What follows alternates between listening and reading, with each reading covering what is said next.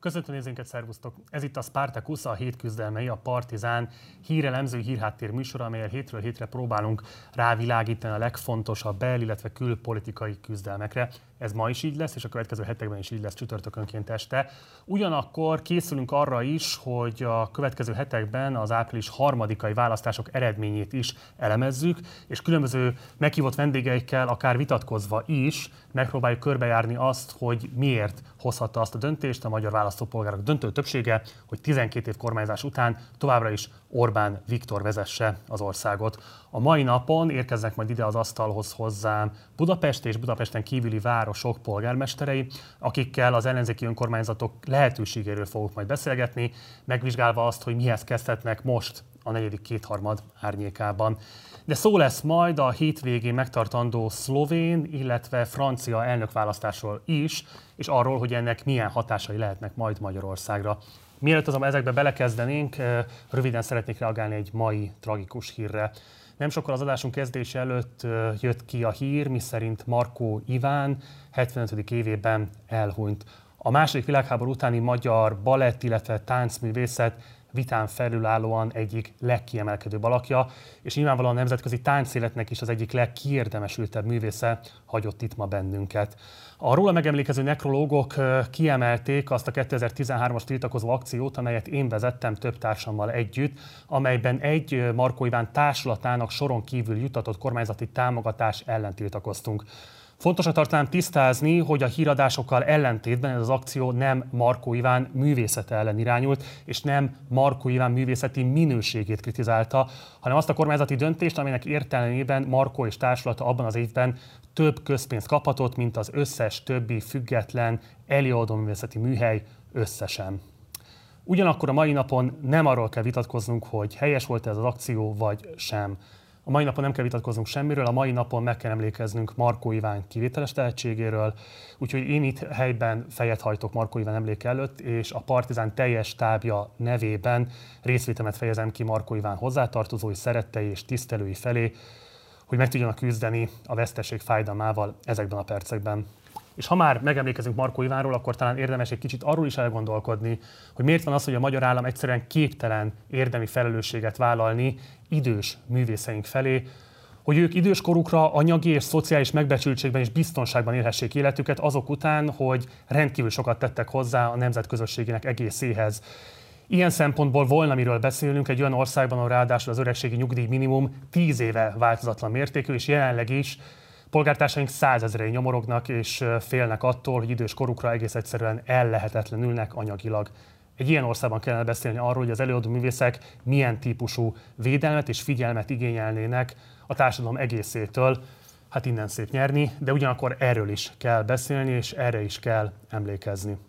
Ha pedig valaki kifejezetten Markó Ivánra szeretne emlékezni, akkor azt ajánlom neki, hogy Stravinsky Tűzmadár című balettjének a címszerepét eltáncoló Markó Ivánról készült felvételt nézze meg a Youtube-on. Ez egy elég rossz minőségű felvétel, de még ezen a rendkívül rossz minőségű felvételen is izzóan süt át Markó Iván kivételes tánctehetsége és egészen kivételes tánc és mozgáskultúrája. Markó Ivánra emlékeztünk. És akkor most az adásra ráfordulva, hamarosan érkeznek ide a polgármesterek, hogy átbeszéljük az április harmadikai választások után az egyes önkormányzatok előtt álló legfontosabb kihívásokat. Mielőtt azonban ezt megtennénk, egy rövid videóösszeállítással készültünk, amely tegnap készült szerda este a TASZ által szervezett rendezvényen, ahol ellenzéki országgyűlési képviselőket vagy képviselőjelölteket ültettek össze, azt vizsgálva, hogy mégis merre van az előre az ellenzék számára. Most ezt az összeállítást nézzük meg, utána pedig folytatjuk a téma kitárgyalását itt a stúdióban. Sziasztok! Szép délután mindenkinek, én Kapanca és Stefánia vagyok, a TASZ ügyvezető igazgatója. Azért rendeztük meg ezt a rendezvényt, mert azt gondoltuk, hogy egyrészt az a vita, hogy felvenni a mandátumot, nem felvenni a mandátumot, az meglehetősen leegyszerűsítő, de közben azt is gondoltuk, hogy fontos tudatosan végig gondolni azt, hogy milyen eszközei és milyen cselekvési lehetőségei van a, vannak a parlamenti ellenzéknek. Mind a parlamenten belüli, mind a parlamenten kívüli eszköztárt bölcsen egymással kombinálva kell használnunk. Az nem járható úgy, hogy teljes mértékben bolykottáljuk, nem veszük fel a mandátumot, nem megyünk be, mit tudom én, hanem, hanem csak kivonulva próbálunk ellenzéki politizálást végezni. Az úgy köztünk nem vita szerintem, hogy, hogy felvegyük a mandátumot.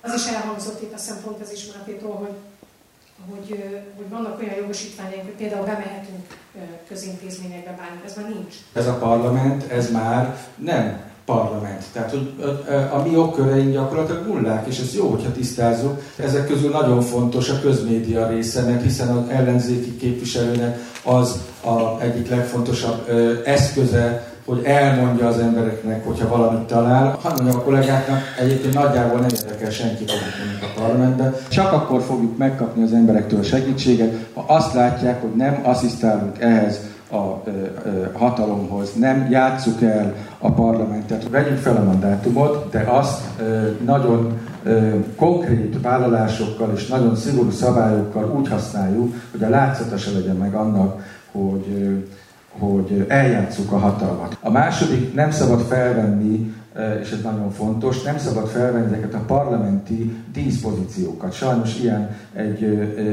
alelnöki pozíció, egy jegyzői pozíció, egy bizottsági alelnöki pozíció, ezeket nagyon sok pénz jár. Adott esetben az 1,3 milliós fizetésnek a dupláját is lehet vele keresni. Stratégiát nem négy évre kell csinálni, hanem körülbelül 20 évre kéne csinálni ahogy a Fidesz átvette a falusi szavazókat, az egy 12-14 éves, nagyon előre eltervezett folyamat volt. Uh, itt sokszor elhangzott egyébként ez a mondat, hogy a, hogy a mi feladatunk az ugye a hatalom ellenőrzése. Én ezzel mélységesen nem értek egyet, tehát hogy a mi feladatunk az a képviselet, az a feladatunk, hogy az állampolgárok gondját, baját megpróbáljuk megoldani, hogy a, a saját értékeinket képviseljük, hogy a saját ügyeinket vigyük előre, és ennek egyébként része a hatalom ellenőrzése. Ez egy nagyon fontos különbségtétel, hogy melyikből indulunk ki. Mert hogyha az ellenőrzésből indulunk ki, hogy nekünk folyamatosan a hatalmat kell ellenőriznünk, és nem abban, hogy mi képviselünk, akkor pont azokat a, a pillanatokat vesztük el, pont azokat a politikai legitimációt kérdezzük meg saját magunk is,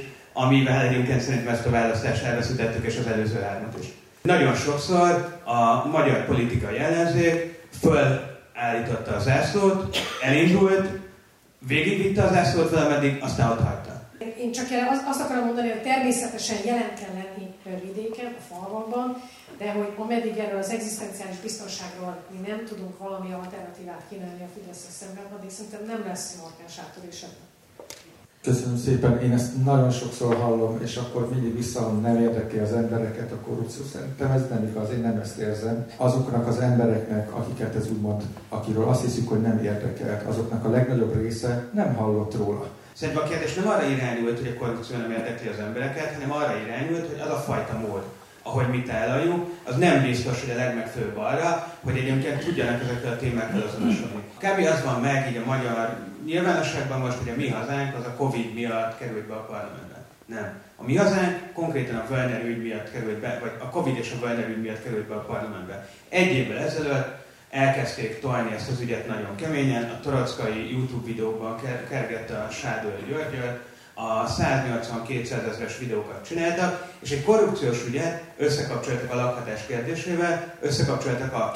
kilakoltatások kérdésével, egy szociális kérdéssel, és úgy adták át, hogy az érthető volt mindazoknak az embereknek, akik ezzel szembesültek az elmúlt 10-12 évben. A parlamenti munka az a képviselői munkával egyenlő alapvetően, és az egyik része az az, hogy, hogy, hogy mit csinálunk felszólásban, és az a felszólalás ér el a végén oda, hogy polgári engedetlenség lesz, mert valójában polgári engedetlenséget akkor lehet csinálni, hogyha ez meg van építve. Végig van játszva előtte minden lehetséges eszköz, ez ugye a klasszikus irodalom a polgári engedetlenségnek. Másrészt pedig akkor kell polgári engedetlenséget csinálni, és akkor kell szimbolikus ügyeket feltolni, amikor meg tudjuk nyerni azokat. Mert annál nagyobb bukta nincsen egyébként, és bocsánat, de hogy, hogy mint hogy bemegyünk három óra, vagy három órára nem megyünk be a parlament alakulőülésére, és aztán nem történik semmi.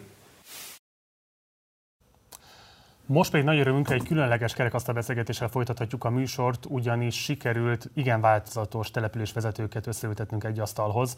Nagy örömünkre elfogadta meghívásunkat Baranyi Krisztina Ferencváros, Soproni Tamás Terézváros, Nemény András Szombathely, illetve Szűcsné Posztovics Ilona Tatabánya polgármestere. Szervusztok, köszönöm szépen, hogy elfogadtatok a meghívásunkat.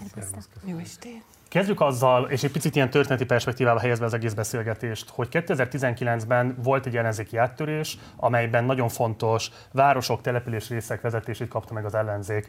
Nagyon sokat lehetett akkoriban hallani arról, hogy ez milyen típusú politikai építkezésre ad majd lehetőséget, lehetett hallani arról, hogy van fajta médiahálózatnak a kialakítására lesz lehetőség, közös politikai fellépésre lesz lehetőség, és így tovább. Nyilván nagyon sok ilyen tervet árnyékba vagy zárójelbe, idézőjelbe tett a COVID, de ezzel együtt is azért nagyon kevés megvalósult eredményről lehet az ilyen típusú együttműködésekről beszámolni. Ezek azért sikkadtak el, mert ténylegesen a COVID mellett nem maradt idő, erőforrás, energia ezeket megvalósítani, vagy vannak más típusú strukturális okai is ennek, amelyekről esetleg érdemes lenne beszélni a szélesebb nyilvánosság előtt. András. Én azt látom, hogy egyfajta szakmai együttműködés lett, most a megyégóvárosokról tudok jobban beszélni, de az a típusú áttörés, amiről beszéltél, az, az nem. Egész egyszerűen nem lehet a Covid-ra fogni, meg aztán végképp a mostani háborúra, nem volt meg hozzá az akarat meg a forma. Ugye mindenki beleesett a városvezetésbe, hirtelen ezernyi problémával szembesült, próbálta a legjobb tudása szerint megoldani. Voltak kezdeményezések, például a Szabadvárosok Szövetség, ami túlnyúlik mondjuk a megyei városokon, hiszen a főváros is része, meg kisebb települések is, de nem volt ennek egy olyan kiforrott rendszere, ami, ami adta volna azt, hogy az a sokfajta érdek, ami e, egyszerre kéne találkozni, az, az úgy becsatornázva aztán megvalósuljon. Tehát oda jutottunk el mindig, hogy igen, kellene egy közös média, közös tartalomszolgáltatás, de a következő lépés, hogy ki mennyi pénzt tesz már vele, ideig már nem jutottunk el. Mi nem került erre sor szerinted, Krisztina? Közös média kialakítása? Ez vagy, nekem... vagy közös politikai cselekvés, koordinált kampányok előállítása? Koordinált kampány városvezetésbe, az, az elég nehéz lenne összehozni, hiszen minden település más, más hol van a hangsúly, máshova akarják a pénzt költeni, másra irányul a fókusz. Közös kampányokat talán nagy országos ügyekben valóban például a szabadvárosok együttműködésével lehetett volna összehozni, de ezek választó, választási kampány események lettek csupán, hogy ez mind múlt, valószínűleg mindenki, ahogy András is mondta, azért itt új városvezetőkről van szó, redesről olyan politikusokról, akik hatalmon még nem voltak, csak ellenzékben, egy csomó mindent két év alatt megtanulni, hogy ha úgy tetszik, hogy hol van a WC a hivatalban, már az is kihívást jelentett, ráadásul több olyan ügyet, amelyek évekre nyúltak vissza, újra elővenni, rendet tenni a hivatalokban, az önkormányzati cégeknél, felszámolni a korrupciót, ami mindenhol jelen volt, építkezni, beruházásokat indítani. Én azt gondolom, hogy ez a munka, ez mindannyiunkat gyakorlatilag száz százalékban lekötött, és ezért is nem is volt jellemző most például, hogy túl sok polgármester indult volna parlamenti képviselőségért, vagy képviselői helyért, mert hát ez teljesen embert kíván.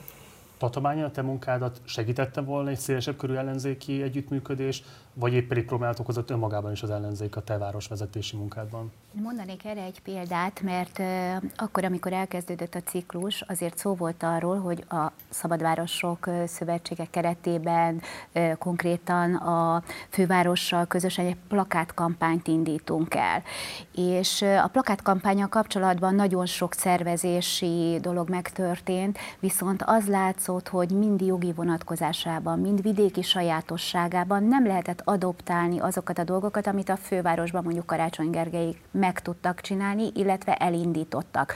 Lehet, hogy azért is, mert mások a problémák. Lehet, hogy azért is, mert azok a feladatok, amik, eh, ahogy az előttem szólok, ahogy Krisztina és András is mondta, eh, ha új ként került valaki a polgármesteri székbe, akkor az egész ügyek vitelével kapcsolatos feladatok, a, a megismerése, a továbbvitele, a Európai Uniós ciklusnak a pályázati projekteknek a megvalósítása rászakadt, a nyakába szakadt, és azt vinni kellett tovább. De én azt mondom, hogy nagyon fontos az, hogy más egy vidéki városban az embereknek a, az érzékenysége, és más adott esetben a fővárosban. Ezt mit értesz alatt?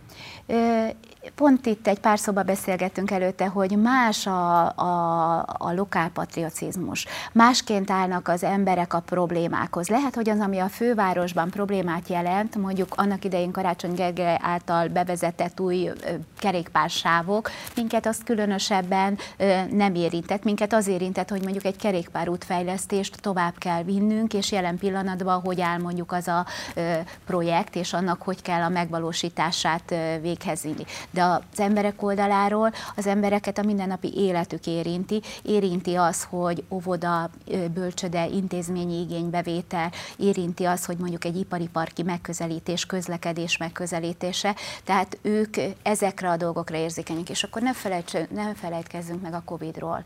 Tehát mi egy olyan helyzetbe kerültünk, amiben előttünk egyetlen egy ciklusba se került semmelyik polgármester. Ha csak arra gondolok, hogy a kormányzat odaadta nekünk a 70 éven felüliek ellátásának a felelősségét, vagy bezárták a cégeket és bezárták az intézményeket, és ott maradtak a munkavállalóink, és abból kellett főznünk kvázi, mi közel 200 embert mozgósítottunk, óvodai, bölcsödei dolgozókat, hivatali dolgozókat, akik ebédet szállítottak 2000 embernek. Tehát ez egy olyan helyzet, amit eleve megszervezni, végigvinni, és hónapokon keresztül működtetni, abszolút nem a régi, a régi polgármesteri tevékenységhez illeszkedő, és ebben a helyzetben nagyon nehéz volt a kapcsolatokat is tartani, hiszen nem is lehetett, mert közösségileg se tudtunk összejönni.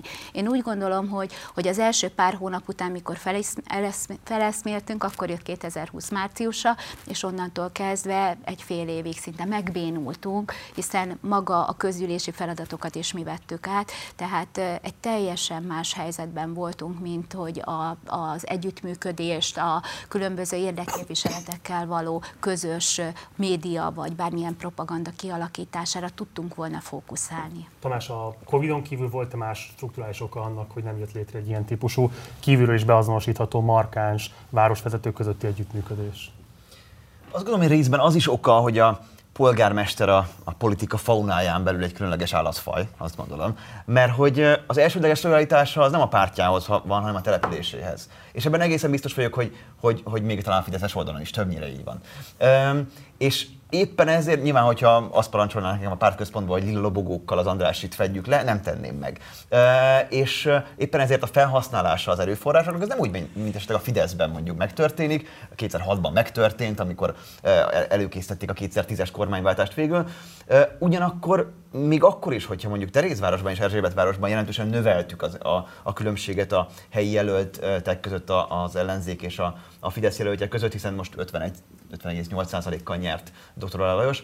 Azt gondolom, hogy lett volna, vagy lehetett volna, amit jobban tudunk csinálni, főleg a főváros szintjén talán egy, egy, egy ingyenes újságnak a létrehozása, amivel legalább azokat a hazugságokat, tehát még egyszer nem propagandáról beszélek, nem a, nem a mi oldalunkon hiányom a propagandát, hanem az ő propagandájukat ellensúlyozni a valósággal, talán ezt, ezt érdemes lett volna mégis a 2019 legvégén már beleülni ebbe és megcsinálni. Nem gondolom, hogy Budapest tévére lenne szükség, de legalább egy nyomtott uh, ilyen, ilyen sajtóorgánum az, az jól jött volna, amiben közösen a kerületek a fővárosra együtt működnek. Egy picit beszélünk a kormányzó képesség kérdéséről, mert nyilván ez meghatározó volt a választók döntésében. Valamiért azt gondolhatták, hogy a Orbán Viktor és kormánya inkább tud ilyen típusú dimenziókat megnyitni előttük a következő négy évre vonatkozóan. Szerintetek mik azok a városvezetői eredményeitek, amelyeket sokkal jobban lehetett volna használni a központi kampánynak, amelyre sokkal jobban rámutathatott volna, és adott esetben építhetett volna arra, hogy ezt fölmutatva a saját kormányzó képességét is jobban tudja demonstrálni a nyilvánosság előtt. Krisztina.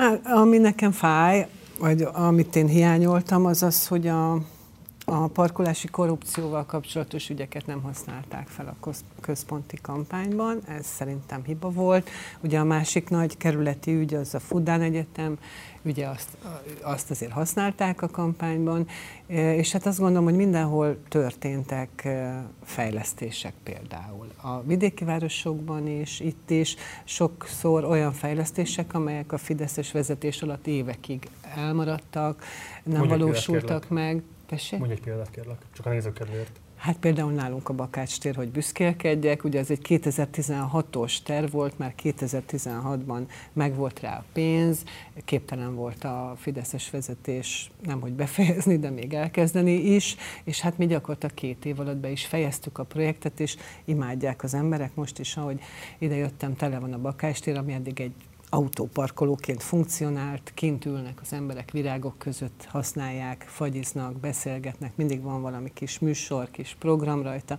úgyhogy erre például nagyon büszke vagyok, de más nagy fejlesztéseket is elkezdtünk, ugye új szakrendelőt építünk, jellemzően jóval tisztább kerület, mint volt. Tehát egy csomó olyan, ha úgy tetszik, apró cseprő és nagyobb projektünk van, amire így hogy is mondjam, tömbösítve mindenkinek az eredményeit elővéve a kampányban jobban lehetett volna hivatkozni, mert valóban szerintem az kulcsfontosságú, hogy 12 év után ellenzéki eredmény, ellenzéki vezetés, ellenzéki, aki letesz valamit az asztalra, és nem csak ágál, és nem csak kritizál, és nem csak ú egy gézik, azért azokat azok most már vannak, és ezeket meg kellett volna mutatni, mert ez azt mutatta volna az embereknek, hogy nem kell azért félni ezektől, persze újak, meg, meg nincs tapasztalatuk, de valószínűleg, hogyha ilyen eredmények vannak országszerte, akkor, akkor országosan is meg tudják állni a helyüket. András, ugye nálatok Ceglédi Csaba volt részben az ellenzéki jelölt, és hát ő közötte és közted volt egy jól működő munkakapcsolat, amire ezt kívül lehetett látni. Tehát feltételezem, hogy ő épített a városvezető eredményeidre, mégsem sikerült mandátumot szereznie. Ez annak tudható be, hogy egyszerűen erősebbek voltak a központi, kormányzati, nem tudom én, kampányból érkező üzenetek, és elnyomták ezeket a helyi eredményeket, vagy van más típusú tanulság, amire érdemes lenne fölhívni a figyelmet? Az alapkérdéshez is visszatérve, tehát, hogy a városvezetői kormányzó képesség, városvezetői képesség, azt szerintem mindenhol szinte valamilyen módon siker az ellenzéki önkormányzatoknál. Abból lehet mérni, hogy mi, hogyan ítélik meg a városvezetést. Mi ezt rendszeresen mérjük, és tényleg nagyon-nagyon fölötte van, mint egyébként az országgyűlési képviselőnek volt a, a teljesítménye. Ami részben azért van, mert nyilván a Covid idején, az a, amikor az emberek nagyon érezték közvetlenül, hogy szükség van az önkormányzatokra, akkor ez a szociális krízist, meg az egészségi krízist előtte azt jól tudtuk megoldani, és ez egy bizalmat adott. De ez egy más típusú bizalom, mint mondjuk egy országgyűlési választásnál, és nagyon nehéz áttransformálni ezt aztán egy választáson. Ennek megvan a határa, én úgy, úgy vélelmezem. És például a Ceglét Csaba mögé tényleg szívvel érekkel odaálltunk az utolsó két hétben mindenhova együtt mentünk, nem csak én, hanem a képviselő, meg egyébként a bizottsági elnökök, mindenki más pártásról teljesen függetlenül. Most ennek az az eredménye, hogy szombathelyen az országban, talán a megyei közül ezt az adatot ismerem a legjobban, nem nőtt a Fidesznek a támogatottsága 2018-hoz képest. Tehát 48 százalék volt, most is annyi, és még 500 szavazattal kevesebbet is kapott Hende Csapa támogatását, mondom most nem a pártét, mint, mint korábban. Tehát valójában, amit ebből el lehetett érni, hogy ne érjen minket ez a cunami ennyire, az sikerült. És a Csaba támogatása is az országban talán a tizedik legjobb volt ahhoz képest, hogy mennyivel kapott többet, mint a, a lista. A DK támogatása indulók közül meg a legjobb jelölt volt. Ebben ennyi volt. Tehát én azt gondolom, hogy, hogy amit el lehet érni, ez egy szoros választási eredmény esetén, amikor nem ez a bázis, amiről indulunk, akkor ez pont elég lett volna ahhoz, hogy a falvakkal együtt is meg tudja nyerni ezt a körzetet. Nagyon félt is az ellenfele. De én azt gondolom, hogy ha stratégiai kérdezett, hogy, hogy mit lehetett volna ebből még meríteni, azt el tudtuk volna érni, de nem egy hónapos munka ez, hogy az önkormányzatok, azok maguk az emberek, és az önkormányzatokat fogja sérteni az Orbán kormány. Még jobban a későbbiekben ez feltételezhető, hiszen ez a folyamat indult el, meg az összes összeállásunk, amit az első kérdésbe föltettél, aminek értelme volt, az mindig az volt, amikor támadás érte az önkormányzatokat, akkor összetudtunk azért állni, és tudtunk erőt felmutatni. Na, ha ezt tudtuk volna úgy adaptálni, hogy a mindennapi életükbe is akkor lesz segítség mondjuk szombathelyen, azért tudtunk 100 forintot adni a nehéz helyzetbe jutó embereknek a Covid idején a munkájuk elvesztése után átmenetileg, mert volt rá pénzünk, mert még nem vették el az iparozési adót, mert hogy mi úgy használjuk fel, ahogy az embereknek kell. Na ezt kellett volna jobban keresztülvinni. Én szerettem volna, de látszott, hogy nem ez a fő irány egyébként az ellenzéki kampánynak, és ezért mindenki gondolom helyben megtette, amit tervezett. Bocsánatosak, Krisztián, után te is úgy utalsz erre, mint hogyha ti kezdeményeztetek volna ilyen típusú tárgyalásokat vagy javaslatokat a központi kampány felé. Ki lehet mondani, hogy ezeket ők nem akarták, tudatosan úgy döntöttek, hogy nem ezekkel akarják megnyerni a választást? Nehéz arról beszélni, mi volt ebbe a központi kampány. Én például ezt úgy próbáltam elérni, hogy mindenféle önkormányzati szövetségnél ott volt Márkizai Péter is, aláírottattam velük, hogy az egyik első törvény, az önkormányzati törvénynek az olyan típusú módosítása lenne, amelyik biztos kiszámítható hátteret ad, nem csak a mostani ellenzéki, hanem minden önkormányzatnak, mert nyilván az egy nagyon fontos szempont, hogy a Fideszes vezette önkormányzatok is érezzék a sajátjuknak, hogy nem lesz baj akkor, hogyha kormányváltás lesz, mert éppen akkor lesz az életük egyébként rendben. Aláírni aláírták, de ezek olyan szűk körbe voltak, és nem, nem, nem, nem ment keresztül a kampányon. Én nem állítom, hogy ez lett volna a megoldás, mert a nagyobb probléma az nyilván háború sok minden más miatt volt, de hogy ez egy világos, egyértelmű szállt volt volna lenni, ami összekapcsol mindannyiunkat, az biztos. Tamás, mik voltak azok a legfontosabb városvezetői eredményeitek a korábbi Fideszes városvezetéshez képest, amelyekre szerinted építhetett volna a kampány, akár Budapesten is, hiszen itt is van egy elvesztett kerület? Felsorolhatnám nyilván a, a különböző fejlesztéseinket, amelyek szociálisak, amelyek közterületet érintenek, de, de talán nem ez a legfontosabb, hanem amit polgármester úr is említett, hogy szerintem bebizonyítottuk azt, hogy, hogy kormányzóképesek vagyunk, amikor jött a Covid amikor jött az ukrán menekült válság, és én rohadtul menőnek tartom azt, hogy mi egyszerűen jobban reagáltunk, és gyorsabban, mint az állam, és mint a kormány. Amire lehet azt mondani persze, hogy nagyobb makroszinten történnek ott a dolgok, de azért lássuk be, hogy kiállt az emberek mellé, kiállt a vállalkozások mellé és a kis emberek mellé a Covid-ban, amikor elvesztették az emberek a munkájukat. Hát szerintem mi? és erre szerintem erre lehet volna építkezni, és ez azt akar, akarok tanulni, hogy valójában a, a, a jobboldali kormányjal szemben egy, egy, egy baloldali erőnek kell megjelennie. És szerintem ezt képviseltük mindjárt az önkormányzatokban. Nem szeretem kritizálni a központi kampányt, és nem is szeretnék ebbe belemenni, viszont azt gondolom, hogy, hogy ha Orbán Viktornak a ellentétpárját akarjuk megtalálni, az, az nem ott lesz, nem a, nem a jobboldali üzenetekben, és nem abban, hogy, hogy szeretnénk megtartani az ő politikáját. Rohadtul nem szeretnénk megtartani az ő politikáját. Ilona, nálatok hogyan jelentkezett ez a kérdés? Én ezt a megközelítést, hogy a városi, a városvezetői magatartás mennyiben kamatoztatható egy országgyűlési választáson, nem tudom összehasonlítani. Nekem annak idején, talán amikor az RRF-fel kapcsolatos felhasználása kapcsolatban volt ugye fönt az interneten egy véleménykérés a kormányzatnak, amin megírhattuk, hogy mit szeretnénk, akkor mi így ellenzéki polgármesterek beszéltünk arról, hogy hát persze mindenki azt szeretné, szeretné, hogy mi önkormányzatok közvetlenbe oda menjünk, és az RRF-ből is, meg az összes Európai Uniós támogatásból közvetlen elérjünk forrásokat. De az RRF esetén azt mondtam, hogy az pont egy olyan alap, amin a kormányzat tudja leginkább meghatározni, hogy mik azok az ágazatok, ahol szükség van pénzre, és hova kell, milyen céllal elosztani. És itt most általánosítva mondom a kormányzatot, nem pedig len a jelenlegit, de vannak dolgok, amit országos tehát állami intézkedési körben lehet igazságosan, jól megítéléssel elosztani. Lásd ilyen az oktatást is. Tehát én úgy gondolom, hogy akár az egészségügy, ami nem csak a bérrendezésről beszélünk, hanem az eszközinfrastruktúráról. Az oktatás esetében ott már bérrendezésről beszélünk, az eszközinfrastruktúra mellett is, mert ugye ott azért elég erőteljes önkormányzati szerepvállalás is van a vagyonkezelésbe adott ingatlanoknak a felújításával kapcsolatban. Tehát mindenképpen a kormányzatnak van nagyon erős szerepe és iránymutatása ezt, és erre visszavezetve én nem éreztem erősnek az ellenzék programismertetőjét. Én ezelőtt két évvel azt mondtam, hogy erre a választásra úgy kellene felkészülni, hogy el kellene kezdeni műhelyeket lent vidéken elindítani, egészségügy, oktatás, különböző szakágakba, és ezek a műhelyek felnőnek olyan szintre, hogy az ott lévő aktív embereket fölhozni központilag, és azokat kiválogatni, hogy alkalmasak legyenek bizonyos szakmai szakpolitikák képviseletére. Tehát én a szakpolitikát hiányolom az ellenzéki ö, kampányból, és annak a erőteljes ismert. Kicsit olyan érzésünk volt, amikor másodszorban levő emberek ismertették a szakpolitikai irányokat, hogy, hogy mintha ez nem lenne olyan hangos, olyan erőteljes. Tehát én, én kicsit vallom magamról, hogy nem politikus vagyok elsősorban, hanem szakember.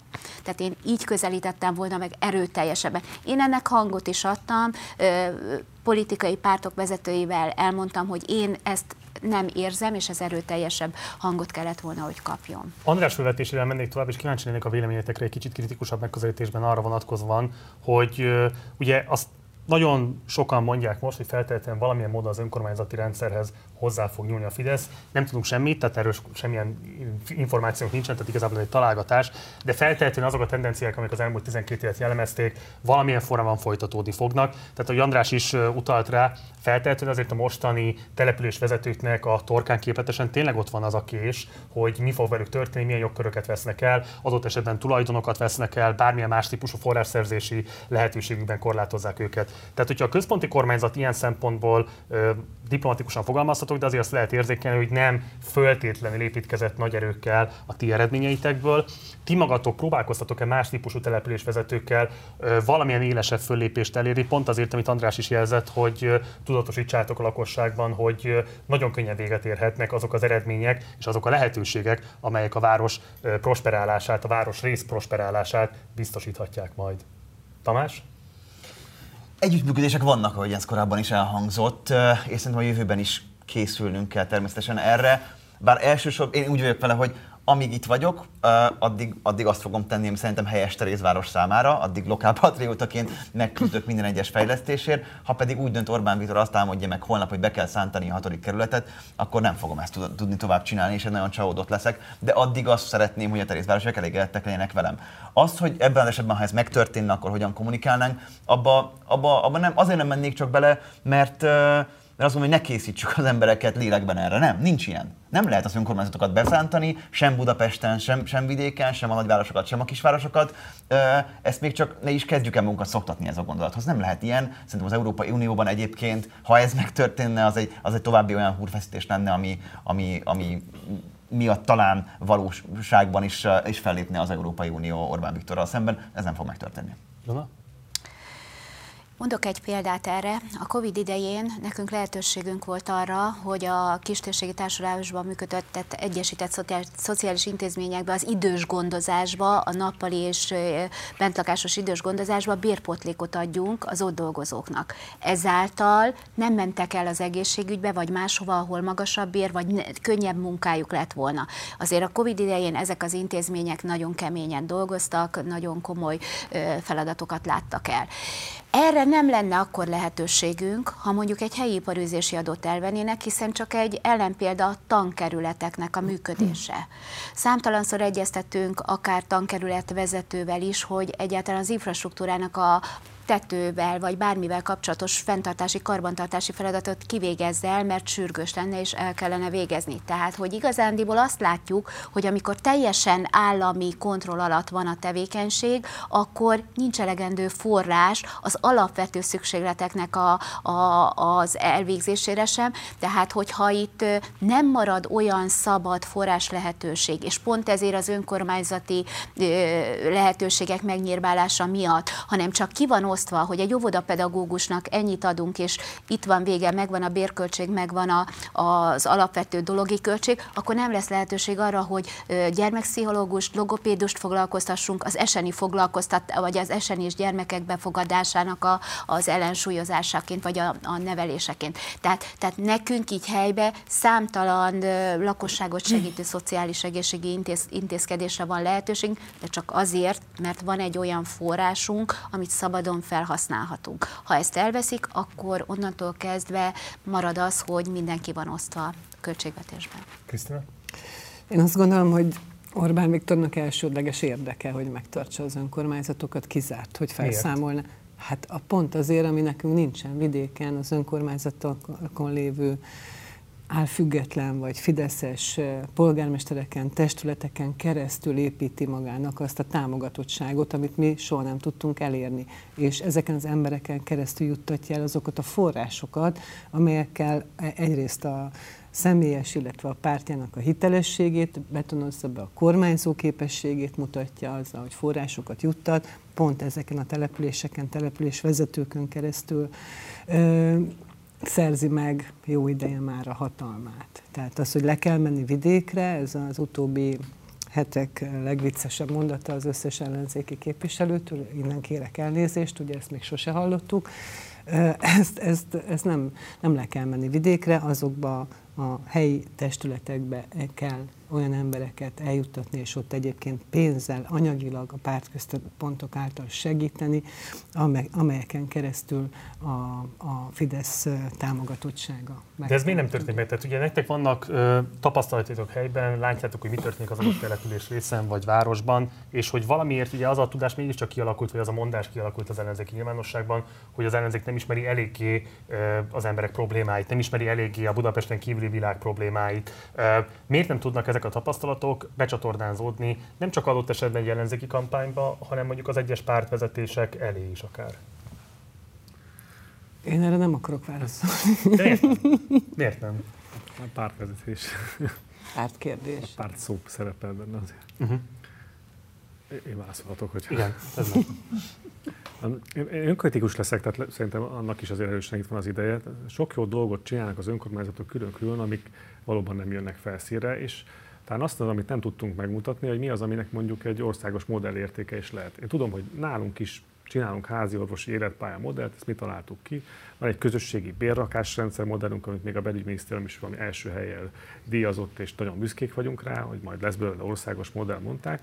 De hogy ezt egymás között sem tudjuk igazán. Tehát, hogyha szintet akarunk lépni, akkor azt nekünk is sokkal tudatosabban kell csinálni, és ez először tartalom kell. Tehát szerintem az, ami igazán hiányzott, vagy hiányzik, hogy azon kívül, hogy miért nem akarjuk azt, hogy a Fidesz elvegye az iparozési adónkat, meg összeálljunk a, a minket sajnálgató döntések ellen, azon kívül azon azt tudjuk csak fog, megfog, tudjuk megfogalmazni, hogy fontosak az önkormányzatok, mert hogy önkormányzatok nélkül nincsen élet. De talán ennél mélyebben is tudnák ezt mutatni, és akkor jobban értenék az emberek. Én most ezeket a pontokat keresem, akár most így a beszélgetésünk során, mert azért is jók ezek a beszélgetések, mert kicsit az ember más horizonttal néz rá saját magára is, és a saját településére, meg az össztelepülés, össztöbbi településre is. A pártok, hogyha jól csináljuk, akkor rákényszerülnek arra, hogy köves, követő üzemmódban legyenek. Tehát ha van egy erős, sikeres polgármester, akkor ott helyben nem kérdés, mert hogy nincsenek is pártkérdések. Nálunk például nincsenek. Tehát, hogy beszélgettünk itt előtte, lehet, hogy tényleg szerencsés kivétel vagyunk itt így szombathelyen, és ez biztos azért is van, mert jó emberek vannak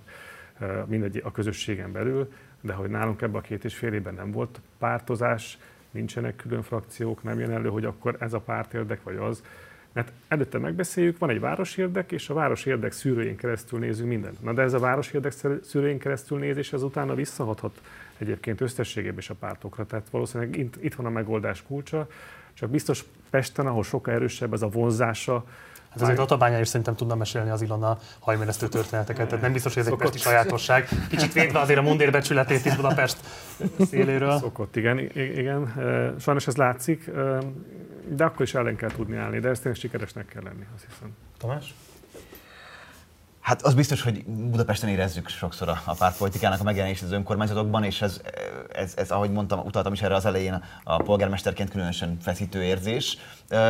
Ugyanakkor így is működik a példamutatás, és, és pontosan ez, én például nem hallottam erről az orvosi, házi orvosi élet útpálya modellekről, ami, ami, amit pedig fontosan egy ilyen tudásátadás egymás felé, és nem csak tudásátadás, hanem a pártok általi és a központi kampányban potenciálisan érdemes lett volna kiemelni ezeket. Tehát az a szociális rendszer, amit mi egyébként mondjuk Terézvárosban felállítottunk, ahol, ahol, ahol nem úgy adunk ki lakásokat, hogy azok felújításra kényszerítjük a, a beköltöző, szociálisan rászorult bérlőt, hanem mi újítjuk fel teljesen önrőből.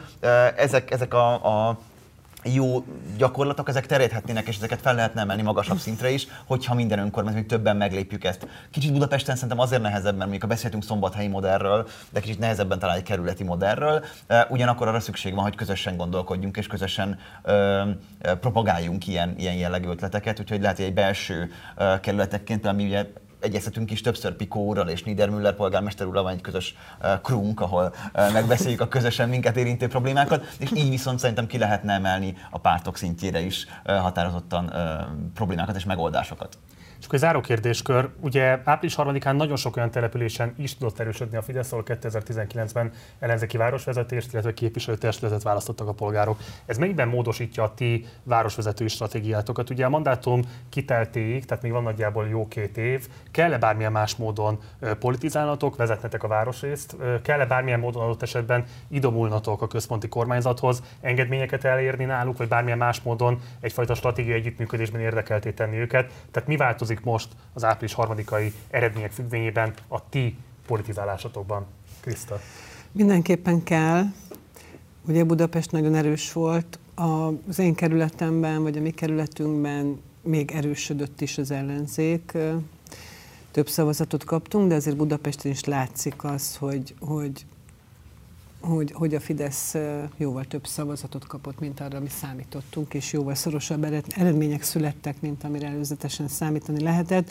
És én végig is, végig is gondoltam, hogy, hogy mit, mit kellene nekem más, hogy ebben a következő két és fél évben, ugye ez pont a ciklus fele, Igen. tehát nagyon ilyenkor az ember átgondolja azt, hogy mit, miért, hogyan tett, és ebből én például mindig igyekszem kihagyni a Covidot, mert az egy annyira szürreális és teljesen az önkormányzatiságtól idegen feladat volt és időszak volt, hogy, hogy azt mindig kihagyom, és valóban változtatni kell, mégpedig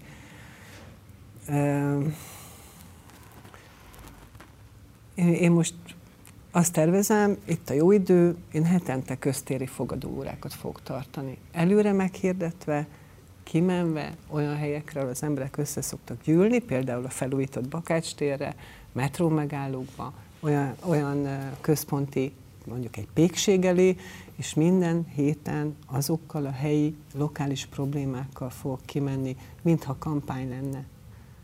Ugyanúgy, ugyanolyan erősséggel, és meg fogom kérdezni, hogy mi az, amit jobban kéne csinálnunk. Köszönöm. Ilona?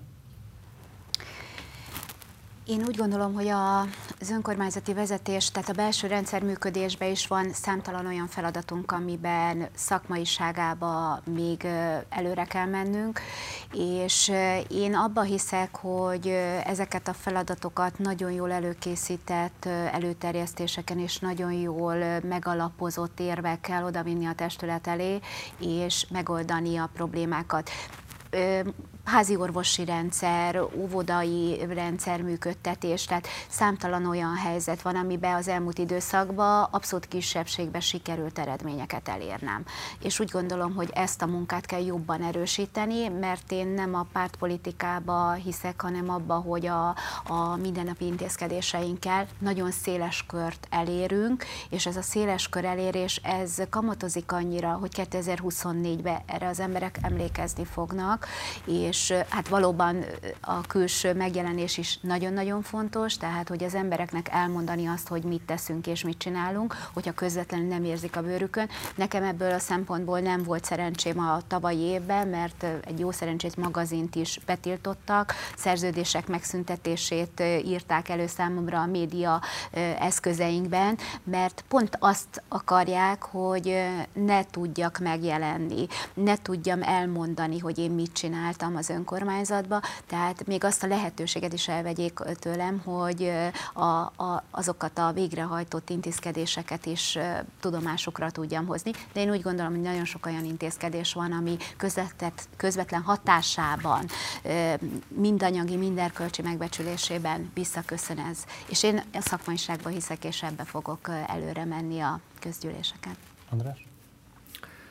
Én mondtam, hogy nálunk a Fidesz támogatottsága nem nőtt 18-hoz képest, meg Hende Csaba az egész országban a második legrosszabb jelölt volt a Fidesz szempontból, ha 18-as eredményeket összehasonlítjuk a mostanival, de azért így is 48%-ot kapott Szombathelyen, és 48%-nyi Szombathelynek a véleménye az nekem épp olyan fontos, mint az 52%-nak, aki nem őt támogatta.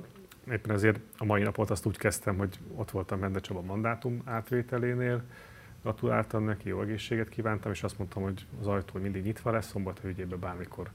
És ezt ő is biztosította a számodra? Hát itt nem, nem, nem mondott semmi ilyesmit, új többségről, meg mindenféle ilyen dolgokról beszélt, de egyébként korábbi nyilatkozatában mondta, hogy persze béke, és majd működjünk együtt, meg azt is, hogy új korszak kezdődött, és majd átvenet, átvezet minket a következő önkormányzati választások és akkor majd addig megmondja, hogy mi lesz a tuti. De nem neki kell megfelelni, nyilván magánemberként nem nagyon lenne dolgunk egymással a ominózus hazaárulózós még az önkormányzati választás előtti események után, amikor ezt a közönséggel mondotta velem szembe. De akkor is húztam egy vonalat, és azt mondtam, hogy az ember nem visszafele néz, hanem előre a város érdekébe. Ugyanez a, a dolgunk most is. Tehát amikor mi csináltunk egy Szombathely 20-30 programot, ami egy 10 éves gazdaságfejlesztési program, amivel egyébként eljutottunk Gulyás miniszter úrhoz is, és Enda Csaba is ott volt, azon az egyeztetésen, azon a pályán kell tovább mennünk, és, és majd két és fél év múlva elvitatkozunk azon, hogyha lesznek eredmények, hogy azt kiérte el, de legyen miről vitatkozni. Tehát nekünk szerintem mindentől kezdve még inkább ez a dolgunk, és ezt is várják el a szombathelyek is. Egyébként szerintem minden önkormányzatban is ezt, ezt várják el, hogy legyen már vége ennek a veszekedésnek, és amennyire lehet a szakmaiságra térjünk vissza, amikor viszont politikai tartalmakban nagyon erős védelmi különbség van, akkor meg álljunk ki együtt, közösen egymásért. Ez lesz a dolgunk. És akkor zárás, mint Tamás. Én nem csinálnék máshogy semmit az elmúlt két és fél évben. Vállaltam konfliktusokat koalíciós partnerekkel, és ezt most is megtenném, hogyha úgy látom, hogy erkölcsileg romlott emberek kerülnek a misorainkba. És ugyanúgy azt gondolom, hogy, hogy polgármesterként fontos feladat az árkok betemetése, amire te is utaltál Uh, ugyanúgy gesztusokat kell tennünk szerintem a másik oldal felé, ugyanúgy el fogom hívni, nem tudom, beszédet mondani a Fideszes frakcióvezetőt egy önkormányzati eseményre, mert azt kell megmutatnunk, hogy milyen lenne egy normális Magyarország legalább a mi településeinken. Uh, úgyhogy én ezt tervezem a jövőben is. Remélem, hogy sikeresek leszünk mindjárt, és meg tudjuk mutatni hosszú távon is, hogy milyen lesz egy, egy, egy, egy normálisabb Magyarország. Nemény András, Szűcsnyi Posztovics Ilona, Baranyi Krisztina, Soproni Tamás. Köszönöm szépen, hogy elfogadtatok a meghívásunkat, és köszönöm, hogy itt voltatok velünk. Köszönjük. Mi köszönjük. Most pedig külpolitikával folytatjuk, ugyanis a hétvégén két fontos választás is lesz. Szlovéniában például Orbán Viktorék legfontosabb szövetségese fog majd megmérkőzni, akit 2020-ban választottak meg.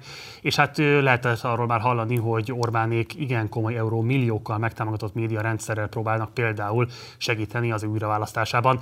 De ugyanígy lesz Franciaországban is elnökválasztás, a második fordulója ennek, ahol Macron elnök kihívója továbbra is Le Pen asszony lesz majd, akivel 2011-ben egyszer már megmérkőzött között, és akkor fölényes győzelmet aratott fölötte. Hogy hogy fog most alakulni a francia elnökválasztás? Nos, erről fogunk majd beszélgetni itt a stúdióban meghívott vendégünkkel. A szlovén választásról pedig egy rövid összeállítással készültünk a számotokra.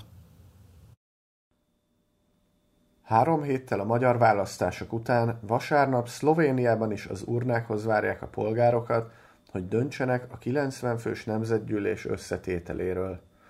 A vasárnapi forduló tétje magyar szempontból is jelentős, hiszen kiderül, folytathatja a 2020-ban megkezdett kormányzását Janez Jánsá miniszterelnök, Orbán Viktor egyik legszorosabb szövetségese. A hangulat nem volt számunkra meglepő, hiszen kiváló személyes kapcsolatokra is eh, alapíthatjuk ezt a két ország közötti együttműködést, a két miniszterelnök, valamint a miniszterek is olyan személyes kapcsolatot, barátságot sok esetben építettek ki, eh, amelynek egyértelműen mindkét ország, mindkét nemzet a haszonélvezője. A személyes barátságon túlmenően Orbán és körei tevékenyen kivették a részüket a szlovén jobboldal politikai sikereiből. 2017 óta a Fidesz közeli magyar üzletemberek vásárolták fel a Jánsa pártját támogató sajtót, és több tízmillió eurót fektettek annak működtetésébe. A NER közeli üzleti körök a szlovén gazdaság más területein is agresszívan terjeszkednek, amely már a szlovén állampolgárok rosszallását is egyre gyakrabban váltja ki. Februárban például a tiltakozások hatására már Jánsának is lépéseket kellett tennie annak érdekében, hogy a Tiborcs Istvánhoz köthető üzletemberek ne tudják megvásárolni az ország legnagyobb szállodaláncának többségi részvénycsomagját. Az anyagi és politikai támogatásért cserébe a szlovén jobboldal keményen támogatta Orbánt Brüsszel elleni harcában, felszólalt a jogállamisági feltételrendszer alkalmazása ellen, és visszhangozta Budapest illiberális retorikáját. A szerződések szerint az Európai Bizottságnak távol kell maradni a politikai csatáktól, ami a Juncker bizottságig így is volt, majd ez megváltozott. Azt hiszem, ez közel áll a jogállamiság megsértéséhez, mert a bizottságnak becsületes közvetítőnek kell lennie, és nem minden esetben az. Vera Jurova Vera Jurova véleményem szerint olyan kijelentéseket tesz, amelyek egyértelműen megsértik a szerződéseket. Az Ukrajna elleni orosz invázió azonban itt is felbolygatta az állóvizet, és több olyan megnyilatkozásra készítette Jánsát, amely frontálisan szembe megy az Orbáni politikával. A szlovén miniszterelnök március 15-én elkísérte lengyel és cseh kollégáját Kijevbe is. We are here because you're fighting also our fight. You're not only defending your homeland, you're not only defending the territory of the Ukraine and of the Europe, you're also defend, defending uh, something which we are calling uh, fundamental European values. Freedom, democracy, the, the uh, uh right of every person to choose uh, their own life and every country to be sovereign and to choose its own path. A fegyverszállítmányok és a földgáz kérdésében is eltérő álláspontot képvisel. A kormányzó szlovén demokrata párt és kisebb jobboldali szövetségesei is az orosz gázvásárlás mielőbbi felfüggesztését szorgalmazzák. Jánsa pártja szerint ennek már a következő néhány hónapon belül meg kell történnie. Az ukrajnai háború arra is alkalmat adott számára, hogy kivonja magát a kampány hétköznapi csatározásaiból és államférfiúi arcát mutassa. A szlovén politikára jellemző módon a jobboldal legerősebb kihívója most is egy olyan centrista párt, amely fél évvel a választások előtt alakult, egy politikai tapasztalattal nem rendelkező, karizmatikus vezető köré szerveződve. Idén ezt a szerepet a Szabadságmozgalom tölti be, amelynek vezetője Robert Golob az üzleti világból érkezik, hosszú ideig egy energetikai cég vezérigazgatójaként dolgozott. Golob mozgalma világnézeti szempontból nehezen beazonosítható, főként balközép és liberális közhelyeket használ fel, de kiemelt figyelmet szentel a zöld ügyeknek is. A közvéleménykutatások szerint Jánsa demokrata pártja és Golob mozgalma hiba határon belül van egymástól. Mindkettő támogatottsága a 20-25 százalékos sávban mozog. Az arányos választási rendszernek és a viszonylag alacsony 4 százalékos bejutási küszöbnek köszönhetően több más párt is bejuthat a törvényhozásba. Hogy pontosan kik is, arra még a kampány legutolsó napjainak fejleményei is nagy befolyással lehetnek. A kisebb pártok közül ugyanakkor biztos bejutóként könyvelhetjük el az utódpárti szociáldemokratákat, az új baloldali Levicát, illetve Jánsá jelenlegi koalíciós partnerét, a konzervatív Új Szlovéniát.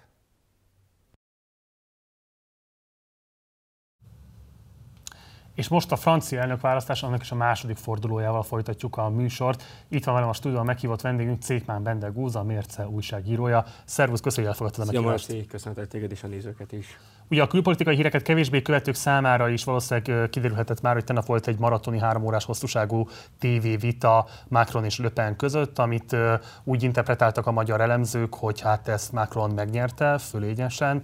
Nem tudom, felteszem, nézted a vitát, milyen benyomásaid alakultak ki, illetve milyen típusú magyar vonatkozások voltak, amelyeket érdemes esetleg megemlíteni a nézőnk számára? Talán kezdeni a magyar vonatkozással. Ugye emlékszünk arra, pár, hete, pár hónapja hozta a Telex, hogy Marie Le Pen idén egy magyar banknak a a Magyar Bankon keresztül kívánta finanszírozni a kampányát, és ezt megemlítette Emmanuel Macron, és aki rendszeresen vadolta azzal Löpent, hogy szerintem nem lenne képes Oroszországgal szemben egy kemény álláspontot képviselni, hiszen tulajdonképpen anyagilag függ Löpentől, ugye anyagilag függ Oroszországtól, ugye itt utalt arra, hogy 2014-ben Marine Le Pen a First Czech Russian Bank nevű pénzintézetnél folyamodott hitelhez, annak érdekében, hogy finanszírozni tudja az az évi regionális és az követő évi európai parlamenti választásokat, bocsánat, először volt az EP és utána a regionális választás, és ezzel próbálta őt vádolni, és ez volt a magyar megjegyzés, hogy Emmanuel Macron szájából elhangzott, hogy, hogy, ilyen, hogy Löpen ilyen országokhoz megy finanszírozni a kampányát, mint Magyarország és Franciaország, vagy Magyarország és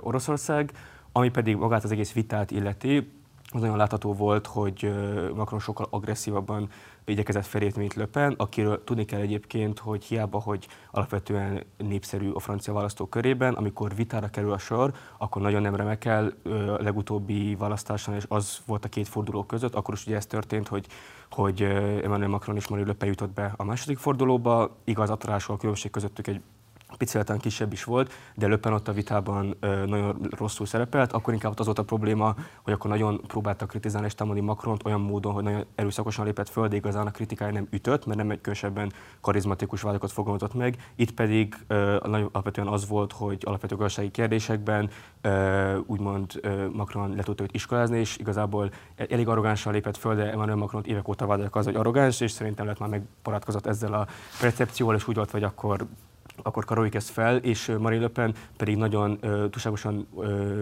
mélységetnek tűnt, és én nem éreztem azt, hogy, uh, hogy nagyon meg tudta, fel tudta volna, uh, meg tudta volna támadni az elnököt, hiába, hogy öt évig volt elnök, számos intézkedése volt, amelyel szemben komoly társadalmi ellenállás alakult ki, uh, számosan kérdés volt, uh, amelyben esetleg a francia választópolgárok nem feltétlenül értenek egyet, nem minden úgy alakult Macronnak az elnökségé vagy tervezte, és ennek ellenére mégse tudott ebből Le Pen igazán profitálni, köszönhetően fel annak, hogy hát nem a legjobb vitakészségekkel rendelkezik szerintem. A választás első fordulója a részvételadatokat figyelve évtizedes negatív rekordot döntött meg. Mi lehet ennek az oka? Mit lehet tudni azokról, akik nem jelentek meg és otthon maradtak? Igen, ahogy ö, sokan tudják, esetleg nagyon alacsony volt a részvétel, 73,69%-nál alakult, ami persze kontextusban téve mondjuk magasabb, mint mondjuk Magyarországon, jól emlékszem, valaha volt, és 2002 volt a legalacsonyabb, akkor 71% volt az első fordulóban, viszont a második fordulóban nagyon felment, mert, mert a szélső jobb jelöltje Jean-Marie Le Pen, Marie Le Pen édesapja jutott be, és azt kell tudni, amit én megfigyeltem a részvételi adatokból, lemondta a településekre, nagyon látszik az, hogy minél inkább ö, olyan térségből lakik valaki, amely nagyon komoly társadalmi gazdasági problémák által van sújtva, annál inkább dönt a távolmaradás mellett. Erre jó példa például az észak franciaországi Rube városa, amiről azt kell tudni, hogy 95 ezeren lakják körülbelül, és a, egészen a 20. század közepéig a európai textilipari központja volt, úgy hívták, hogy Franciaország Manchester tulajdonképpen, de mostában rettentő szegény, a lakosság 43%-a a szegénység küszöb alatt, és nem meglepő módon csupán 59% volt a részvétel,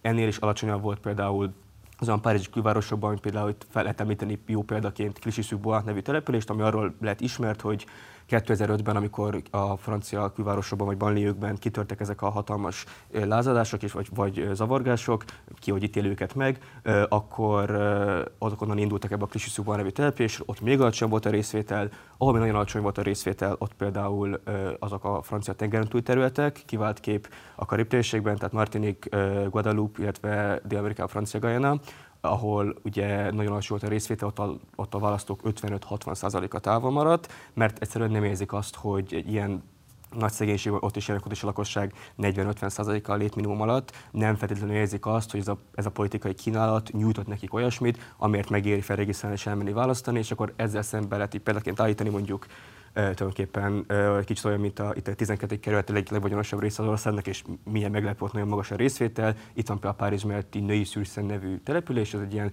rettentő gazdag város, ott természetesen 83% volt a, a részvétel, mert ott az emberek nem érzik azt, hogy itt ez a rendszer kibaurál velük, és egyébként azt is lehet látni, hogy alacsony volt a részvétel, ott elsősorban Jean-Luc Mélenchon, a radikál baloldali France Insoumise jelöltje, illetve Marie Le Pen diadalmaskodott, még mondjuk a magas részvétel, tehát ilyen vagyonosabb területeken, ott nyilván Emmanuel Macron, illetve Valéry Pécresse az amúgy nem túlságosan jól szereplő republikánusoknak a jelöltje, illetve hát Eric Zemmour volt az, aki nagyon sok olyan helyen érte meglepően jó eredményt, amely ilyen nagyon vagyonos és magas részvétel jellemezte. Az első Macron ciklusnak az egyik legjelentősebb társadalmi mozgalom az úgynevezett sárga mellényesek tüntetései voltak.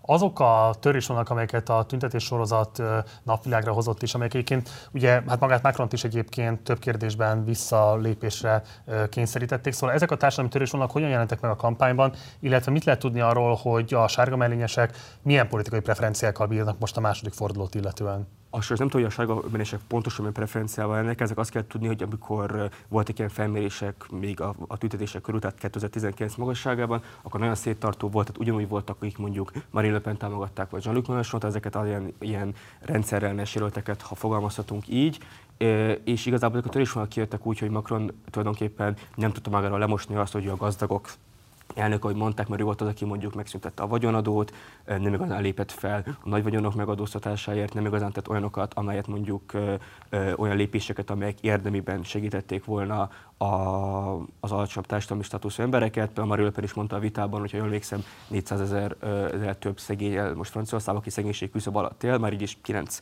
milliót is meghaladja a létminimumot élők, az ami azt jelenti, hogy 1063 euró alatt kereső embereknek a száma és ezt a kiosztás a törésvonalat, hogy Macron alapvetően meg is nézték, hogy a felmérések, hogy milyen társadalmi csoportokban érte jó eredményt, tehát általában a felsőbb középosztály, a vezető rétegekben, és, azok, és ezzel szemben például mondjuk Marie Le Pen alapvetően azok körében diadalmaskodott, akik a legalacsonyabb társadalmi státuszok, akik mondjuk alkalmazottak vagy fizikai munkások, illetve volt egy ilyen, hogy a, egy ilyen felmérés, amely szerint Marie Le Pen szavazóinak a fele tulajdonképpen ö, teljesen elégedetlen az életével, és ez volt az, ami ebből lett. Hát igen, körülbelül fel azt mondta, hogy nagyon elégetlek az életével, persze ezt nyilván lehet kontextusba is rakni, hogy lehet, hogy franciák szeretnek panaszkodni az életről, és lehet, hogy kevésbé teszi kontextusban mondjuk a nehéz helyzetüket, de hogy igen, nagyon sokan vannak ezek, és inkább azoknak, akik így úgymond lecsúszó rétegek voltak azok, akik akik alapvetően nem a hivatalban lévő előkre szavaztak, és a hivatalban lévőkre pedig szavaztak azok, akik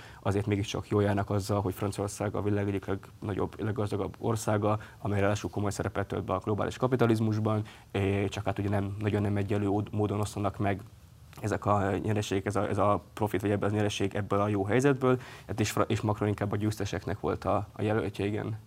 Ugye a kieső baloldali jelöltek, élükön Jean-Luc Mélenchonnal alapvetően nem támogatják Macront, de azt is kommunikálták több alkalommal, hogy egyetlen egy szavazat sem a szélső jobboldali jelöltre. Jelenleg milyen üzenetekkel operálnak, hogyan próbálják a választóikat orientálni, illetve a különböző felmérések alapján mit lehet elmondani, lehetnek-e a baloldali szavazók a mérleg nyelve a két jelölt között? Egyébként tulajdonképpen úgy van, hogy a mérsékeltebb jelöltek, tehát például Zsani Zsadó, aki a zöld párt, az Európa Kölözsélé Vert nevű pártnak a jelöltje, aki 4,7%-ot kapott, tehát nem túlságosan jó eredmény. Ő azt mondta, hogy Macronra kell szavazni, Hasonlóan tett az egykor szebb napokat meg a szocialista párt indulója, Párizs főpolgármestere Hidalgo is, ő 1,8%-ot kapott, tehát megint csak nem hatalmas támogatott, plusz támogatottságot jelentettek Macronnak.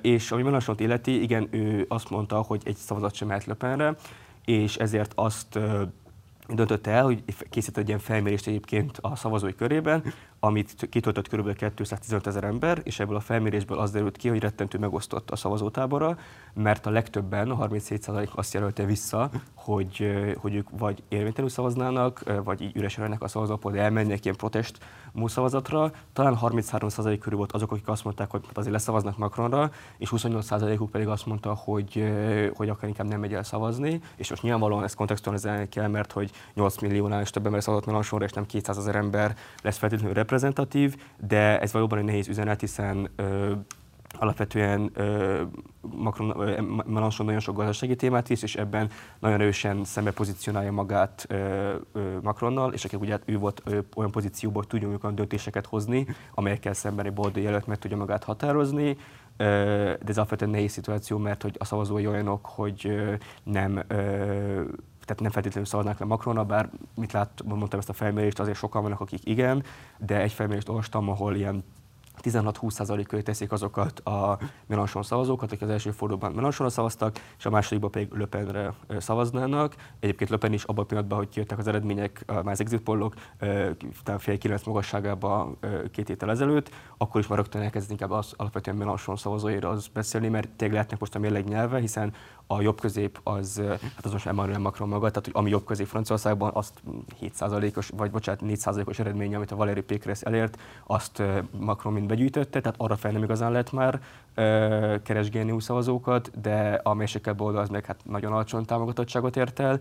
Löpentő nyilván fog támogatottságot felvenni, mert hát ugye ő is benne lesz a második fordulóban. Úgyhogy maradt Melanchon, akiknek viszont azt is hozzá kell tenni, hogy számos szavazói egyébként nem egy rettentő elkötelezett Mélenchon fan, vagy, vagy nagyon Mélenchon szavazó, nagyon sokan vannak közülük, akik tényleg az utolsó pillanatban döntötték el, hogy rájuk szavaznak. Egyébként talán az ő jelöltsége, ő volt az a jelölt, akinek a, a, aki közül leginkább voltak úgy a szavazók, hogy utolsó pillanatban döntötték el, hogy, hogy rászavaznak. Tehát ilyen szempontból lehetnek meglepetések, de ezért nagyon sok és fontos dolog választja el azért egymástól Mélenchon, az ő szavazótáborát, még mondjuk Marie Le Pen, hiszen mondjuk Mélenchon nagyon jó eredményeket érte a párizsi külvárosokban, onnan sok a bevándorló hátterű francia például, akik nagyon alacsony társadalmi státuszban élnek, nagyon nagy közöttük a szegénység, és nyilvánvalóan nehezükre esik majd egy olyan szélsőjobbos jelöltre szavazni, akinek a pártja évtizedek óta a velük való hergelésre építi a politikáját, tehát nyilvánvalóan a Szent-Szandoni megyében, ami Párizs mellett rettentően szegény és, és etnikailag sokszínű megye, ott nehezen tudom elképzelni, hogy a szavazók nagy tömege mondja azt, hogy most rászavazunk arra az emberre, aki tulajdonképpen a vérünket akarta kis túlzással élve, vagy attól függ, mire kis túlzással, ez időszaktól függ, nem biztos, hogy rá fognak szavazni, szóval inkább el tudom képzelni, hogy, hogy, hogy Macron felé tendálnak. Beszéljünk a két jelöltnek az a programjairól igazából. A, ugye Löpenről azt lehet olvasni, hogy ezzel a szociálisan érzékeny rendpártisággal próbál kampányolni. Macron pedig láthatóan elindult a baloldali zöld szavazók irányába azzal, hogy megígérte, hogy Franciaország lesz az első, amely a foszilisokat teljes egészében kivezeti. Milyen típusú politikai eltolódás jelentene ez Macron számára, hogyha ténylegesen nyerne, és ezt meg kellene cselekednie, aki eddig azért alapvetően inkább egy jobboldali gazdaságpolitikát követett, milyen típusú átlakításai várhatóak a gazdaság szerkezetének, hogyha ő ezt az ígéretét be akarja tartani. Hát ezt annyival finomítanám, hogy Macron azt, nagyon, azt érdemes tudni, hogy egy tehetség, nagyon tehetséges politikai kaméleon, tehát mindenkinek azt mondja, amit szeretne hallani, és például ezt a beszédet, amikor azt mondta, hogy a foszilis energiahordozókat kivonják a Francia, Franciaországból, ezt nyilván itt Marseille-ben mondta, Marseille mit kell tudni, ott Mélenchon 31%-ot kapott, ott is egyébként parlamenti képviselő, Macron csak 22, tehát nyilvánvalóan egy balos városban nem fog jobboldali programot mondani, míg mondjuk egy teszem egy vagyonos külvárosban, vagy még egy kis észak francia egykori bányászvárosban, mert nyilvánvalóan inkább a Löpen szavazókra, vagy a jobboldali szavazókra próbál tendelni, illetve az a másik, hogy, hogy Macron nagyon hisz az atomenergiában, ugye Franciaországban rettentő erős, egyik legerősebb a világon, meg Franciaország az egyik, az, ez az egy ország, ami az egyik leginkább függ az energiaellátásában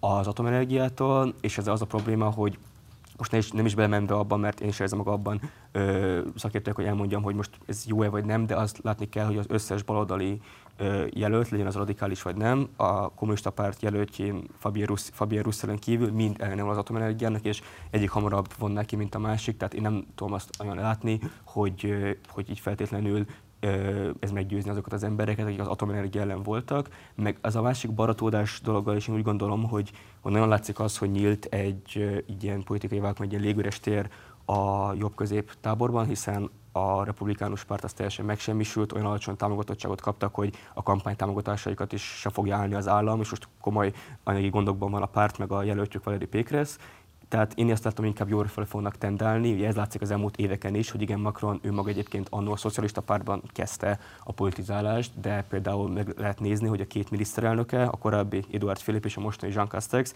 mindketten az egykori egykoron a republikánus pártban, vagy annak az elődjében, a L'Union pour Mouvement Populaire-ben politizáltak, tehát én nem nagyon látom azt, hogy lenne egy baratódás, pláne azért, mert a baloldaltnak a vezető szerepét átvette egy elég radikális, elég kapitalizmusra szemben kritikus jelölt, tehát az, hogy belehúzom, és most már ők alkotják a baloldali tábornak egy jelentős többségét, én nem érzem azt, hogy Macron meg tudná azt tenni, hogy a saját szavazóit megtartván kinyúljon annyira a baloldali szavazók felé, akik most már ezt gondolják például a kapitalizmustól, vagy kritikusak vele szembe, miközben mette, hogy, hogy jobb oldalon pedig van egy akkora üres tér, amit nem nehéz neki betölteni. Beszéljünk egy picit az Ukrajnában zajló háborúnak a hatásáról a választási kampányra. Ugye a háború első szakaszában Macron egy domináns vezetőképét mutatta magáról, aki kvázi Európa képviseletében lép fel Putyinnal szemben, telefonált, megpróbált az állni az eseményeknek. Amennyiben elbukja a választást, az milyen befolyással lehet majd Európa pozíciójára Oroszországgal szemben, és még inkább kérdezem azt is tőled, hogy a te megítélésed szerint mennyire sikerült neki erős vezetőként értékesíteni, a magát a választóknak ebben a helyzetben? Hát először nézzük azt, hogy ha teszem, azt elveszíteni a választást, amire a felmérések alapján egyre kisebb az esély, de most az, hogy tehát ne gondoljuk azt, hogy ez teljesen le van játszva, ez a meccs, is azt mondta, hogy nincsen lejátszva, már mint Macron. Hát nyilvánvalóan Marine Le Pen azt mondja most, hogy alapvetően mindenben támogatja az Oroszországgal szemben szankciókat, Macron is dicsérte, hogy milyen jól, jól kezelte ez diplomáciailag. Egyetlen dolog, amiben ugye nem menne bele, az a energiahordozók importjának a a blokkolása, vagy annak az embargója, és persze itt jön fel ez a kérdés, hogy tényleg mennyire függ mondjuk Marie Le Pen Oroszországtól, hiszen ugye egyébként ugye Putyin is találkozott már személyesen az előző kampányban, és Putyinek is nyilvánvalóan szimpatikusabb lenne, hogy egy olyan jelölt legyen mondjuk az orosz, Franciaország élén, aki hát, alapvetően kevésbé érdekelt abban, hogy olyan szigorú szankciókat vezessen be, ami mondjuk visszaütne rá, meg arra azokra, akik, akik, tám, akik a hatalomba segítették őt. Ö, és akkor itt fejlett ezeket ez, az orosz hitel kérdése is, hogy a mai napig fizet vissza ugye Löpen pártja a Nemzettömörül és a Rassemblement National, ami pedig Macron illető mennyire sikerült erős személyiségként felépni a, a háborúban. Az elején tényleg nagyon látványos volt az, hogy nagyon karakánan, nagyon ö, ö, szervezet és nagyon professzionálisan tudott ebben megnyilvánulni, és felvette ezt a diplomáciai szerepet, ezt nyilván a franciának is tetszik, mert ugye egy olyan ország, akinek ilyen geopolitikában, meg, meg, meg világpolitikai komoly hatása szokott lenni, és Macron is alapvetően ö, sokkal erősebben, határozottabban állt ki Putyinnal szembe, vagy akár csak egy kommunikáció szempontjából hat, határozottabban kommunikált vele, mint mondjuk Olaf Scholz szomszédos Németországban, de közben meg amikor így ahogy egy kicsit a háború így a mindennapjaink részévé vált, és a valóság is így bekopogtatott az ablakon a, a magas energiárak, meg az élelmiszerárak növekedésének a, a képében, akkor már ez az államférfiúi szerep ez kevésbé volt ö, hasznos, illetve nem tudott annyira profitálni belőle hosszabb távon, mert egyébként Macronnak hiába ez egy alapvetően kényelmes szerep lehetett látni a Covid válság alatt is, amikor ott kellett a tévében beszélni arról, hogy milyen szabályok lesznek, most miért hozunk ilyeneket, akkor nagyon úgymond így lubickolt ebben a szerepben, de közben azt is látni kell, hogy ez egy, ezek mindig ilyen helyzetekben a hivatalban lévő elnök időszakosan meg fog emelkedni a népszerűsége. Ez volt akkor is, amikor François Hollande, az előző szocialista elnök, akinek amúgy rettentő alacsony támogatottsága volt, ugye 5%-os támogatottsága köszönt le az elnöki titulusról, de amikor 2015-ben volt ugye két terrortámadás a Charlie Hebdo ellen, meg a, meg a november 15-i, akkor hirtelen nagyon kilőtt a támogatottsága, de nyilvánvalóan ezt egy pár napon belül így el is tűnt, és kicsit ennek is lehetünk most Macronnal szemben, hogy hosszabb távon azért nem tud ebből annyira profitálni szerintem, és nem tudja úgy mondjuk az egész politikai választási kampányt úgy a háború köré tematizálni, mint az sikerült mondjuk a Fidesznek Magyarországon. Tehát attól ez nagyon messze van szerintem. És akkor zárásként beszéljünk arról az elemzők által is kisebb valószínűséggel számított szenárióról, amire te is utaltál, hogy mi van akkor, hogyha adott esetben mégis Löpennek sikerülne megnyerni a választást. Ez főként egyébként Magyarországra nézve szerinted milyen típusú következményekkel járna? Orbán Viktor európai elszigeteltségét hogyan befolyásolna? Egyáltalán nyithatna ezzel új, új fejezetet az európai politikában Löpennel karöltve? Alapvetően biztos vagyok benne, hogy segítene az Orbán Viktornak és az izolációjának, hogyha nem egy olyan elnök lenne Franciaország élén, aki negatív példaként számos alkalommal felhozza Magyarországot. Most a napi vitában hogy mondtam, hogy, hogy, hogy bezeg az ellenfele az magyar bankoktól kér kölcsön, de közben azt is látni kell, hogy nem tudom most, hogy a, a, hogy a kormányzati körökben mennyire e, drukkolnak löpennek, mert valójában persze alapvetően relatíve közel állnak egymáshoz, ideológiailag jól kijönnek egymással, tehát közben meg azért Magyarország nem igazán tartozik Franciaország klasszikus érdekszférájába, de ez nem Németország, aminek komolyan befolyása van a régiónkra, tehát nem vagyok benne biztos, hogy annyira sokat tudna mondjuk annyira sokat foglalkozna Marine Le Pen ezzel, főleg azért, mert ugye Franciaországnak van egy komoly érdekszférája, mondjuk Afrikában az egykori gyarmatokon, és ott lehet, hogy mondjuk több fontos lépést kell meghozni. És az is másik kérdés egyébként, hogy hogy Löpen mennyire lenne izolált Európában, mert nyilvánvalóan kikerülhetetlen szereplője lenne az Európai Unió második, leggazdag, második legnagyobb gazdaságaként és legnépesebb országaként komoly szerepe lenne az európai politikában, de hogyha nagyon így mondjuk most kicsit próbálja lecsökkenteni ezt az, ezt az EU-szkeptikus vonalat, de azért nyilvánvalóan a többi európai mainstream vezető nem biztos, hogy kezes, szívesen ülne le Marine Le Pennel tárgyalni, és illetően, hogyha esetleg nyerne, az Franciaország számára is komoly problémákat tudna hozni, mert hiába, hogy most próbálta magát mérsékelni, azért ez több ö, ö, újság is végigjárt ez Franciaországban, hogy a programjának az alapja, ez a rendpárti, szélsőbbodali társadalmi egyenlőtességgel és problémákra mindig ilyen rendőri erőszakkal és, ö, és kemény és eszközökkel, igazából soha nem vezető keménykedéssel fellépni ö, akaró politika, ez nem igazán változott, tehát hogy, de egyébként a felmérések alapján egyre kisebb az esélye, hogy, hogy ez megtörténik, de hát ugye ezt várjuk ki a végét.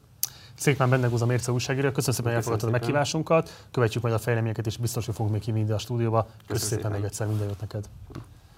Nektek pedig köszönöm szépen a figyelmeteket. Ez volt már a, a Spartacus a hét küzdelmei. Legközelebb jövő csütörtökön este 6 órától jelentkezünk majd ezzel az adással, de természetesen minden hétköznap este 6 órakor van partizános adás, tehát érdemes továbbra is követni bennünket. Ha még esetleg nem iratkoztál volna fel a csatornára, akkor mindenképpen kérlek, hogy tedd meg. Ha pedig bármilyen kérdésed vagy észrevételed lenne az elhangzottakkal kapcsolatban, akkor várunk a komment szekcióban. Ha megteheted, akkor kérlek, hogy fizes elő a Partizánra a leírásban található lehetőségeken keresztül. Munkatársaim nevében köszönöm szépen a megtisztelő figyelmed. Én Gulyás Márton voltam Budapestről, jó éjszakát kívánok, ciao.